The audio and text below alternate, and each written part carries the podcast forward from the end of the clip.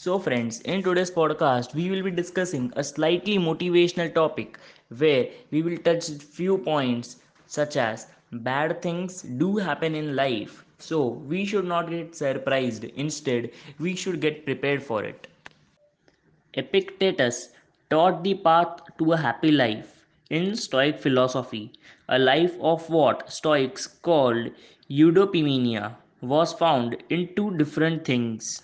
So, we can't control what happens, but we might control how we respond and we can be prepared.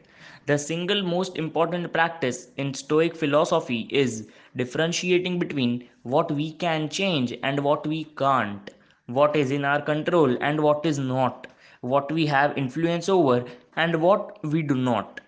And second point is focusing our efforts on the things which are within our control and learning to accept which are not.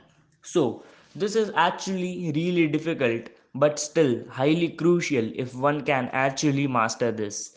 We should just indulge all our energy, time, money, everything to things which are actually controllable and avoid or accept those things which are actually not in our control.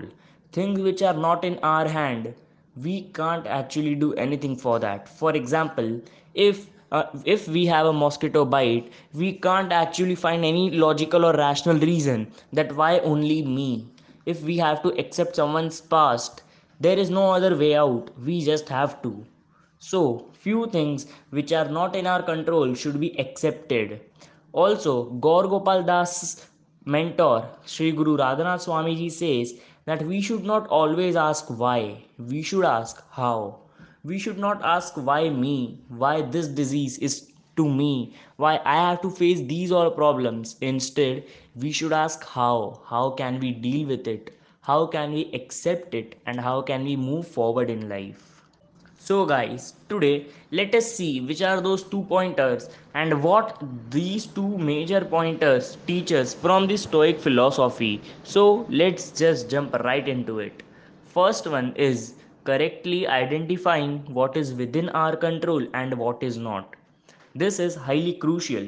If we are unable to diver if we are unable to detect or categorize which all things are in our control and which are not, we will surely land in trouble so we should actually have a calm mind, a peaceful mind while dis- while dividing our things while categorizing all the pointers into things which are controllable and which are not.